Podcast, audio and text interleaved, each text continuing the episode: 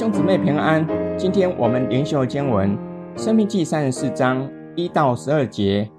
摩西从摩押平原登尼波山，上了那与耶利哥相对的比斯迦山顶。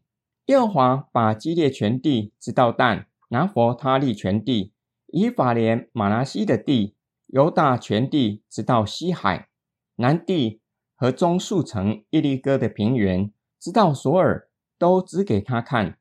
耶和华对他说：“这就是我向亚伯拉罕、以撒、雅各起誓应许之地，说我必将这地赐给你的后裔。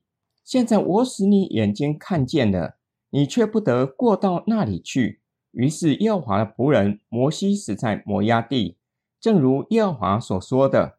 耶和华将他埋葬在摩押地伯比尔对面的谷中，只是到今日没有人知道他的坟墓。摩西死的时候，年一百二十岁，眼目没有昏花，精神没有衰败。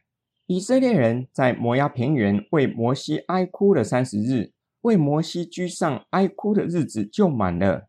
嫩的儿子约书亚，因为摩西曾按手在他头上，就被智慧的灵充满。以色列人便听从他，照着耶和华吩咐摩西的行了。以后。以色列中在没有兴起先知像摩西的，他是耶和华面对面所认识的。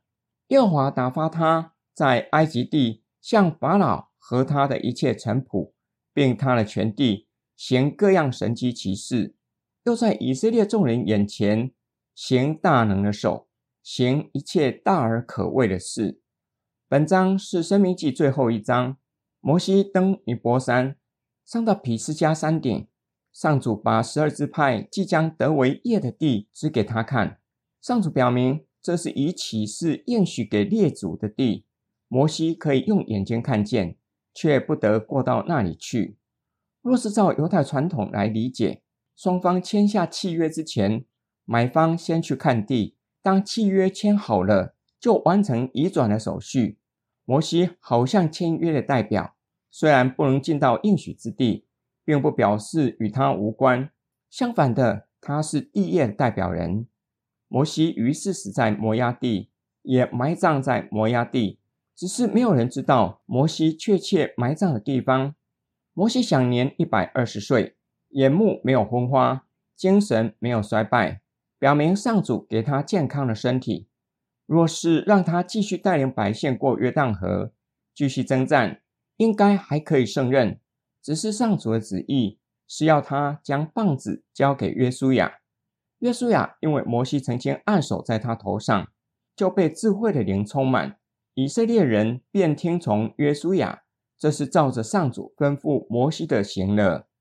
十到十二节是摩西的墓志铭。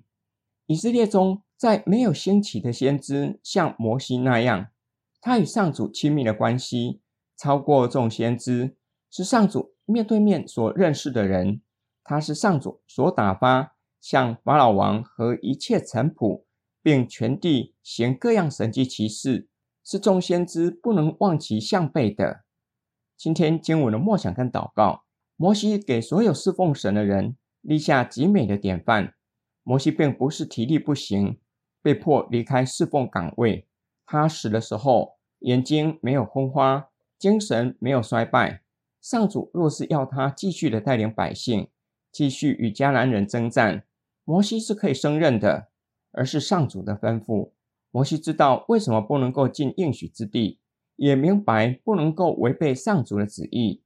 即使非常渴望进入应许之地，渴望继续与百姓并肩作战，这次摩西学会了明白神的意思，不再与神争议，并且全然顺服神的旨意。把棒子交给装备多年的童工，让他顺利完成交棒的工作，并且事先吩咐百姓要听从约书亚，如同听从他。每一个人都有自己的梦想，传道人也有对教会的梦想，也有对自己的梦想，想要推动什么样的事工，想要做什么样的传道人，想要让教会成为怎样的教会。但是个人想要做什么是一回事。有可能上主在教会和自己身上所要成就的旨意，又是另外一回事。我们需要寻求上主的旨意，明白神的意思，且要全然的顺服神。当成功不是我，而是下一位的接班人，是否乐意看见后起之秀崛起，并为他在神的面前的侍奉鼓掌欢呼？我们一起来祷告，爱我们的天父上帝，感谢你赐下许许多多如同彩虹般的见证人、信心伟人，他们立下极美的典范。是我们可以效法学习的，并求主帮助我们，叫我们的生命能够见证基督，并且能够陪伴他人成长，鼓励建造生命，完成神在我们身上的旨意。我们奉主耶稣基督的圣名祷告，阿门。